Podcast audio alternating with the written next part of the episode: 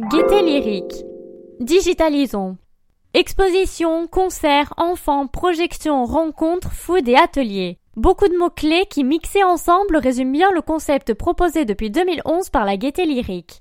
Tous les moyens sont bons pour la promotion des arts numériques et des musiques actuelles. Tu trouveras forcément de quoi t'occuper entre les expositions interactives et les espaces expérimentaux de jeux vidéo.